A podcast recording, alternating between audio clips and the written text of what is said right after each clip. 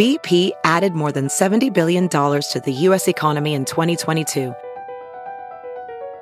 Investments like acquiring America's largest biogas producer, Archaea Energy, and starting up new infrastructure in the Gulf of Mexico.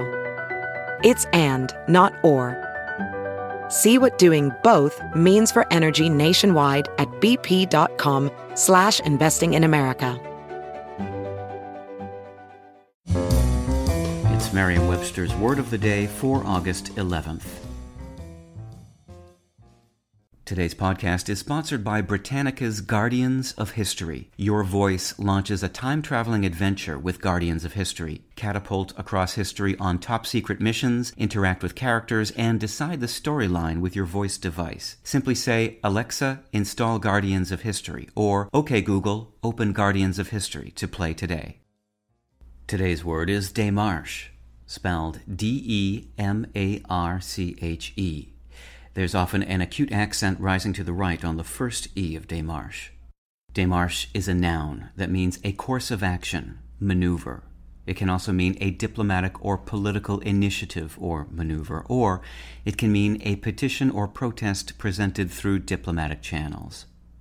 Here's the word used in a sentence from the Washington Post.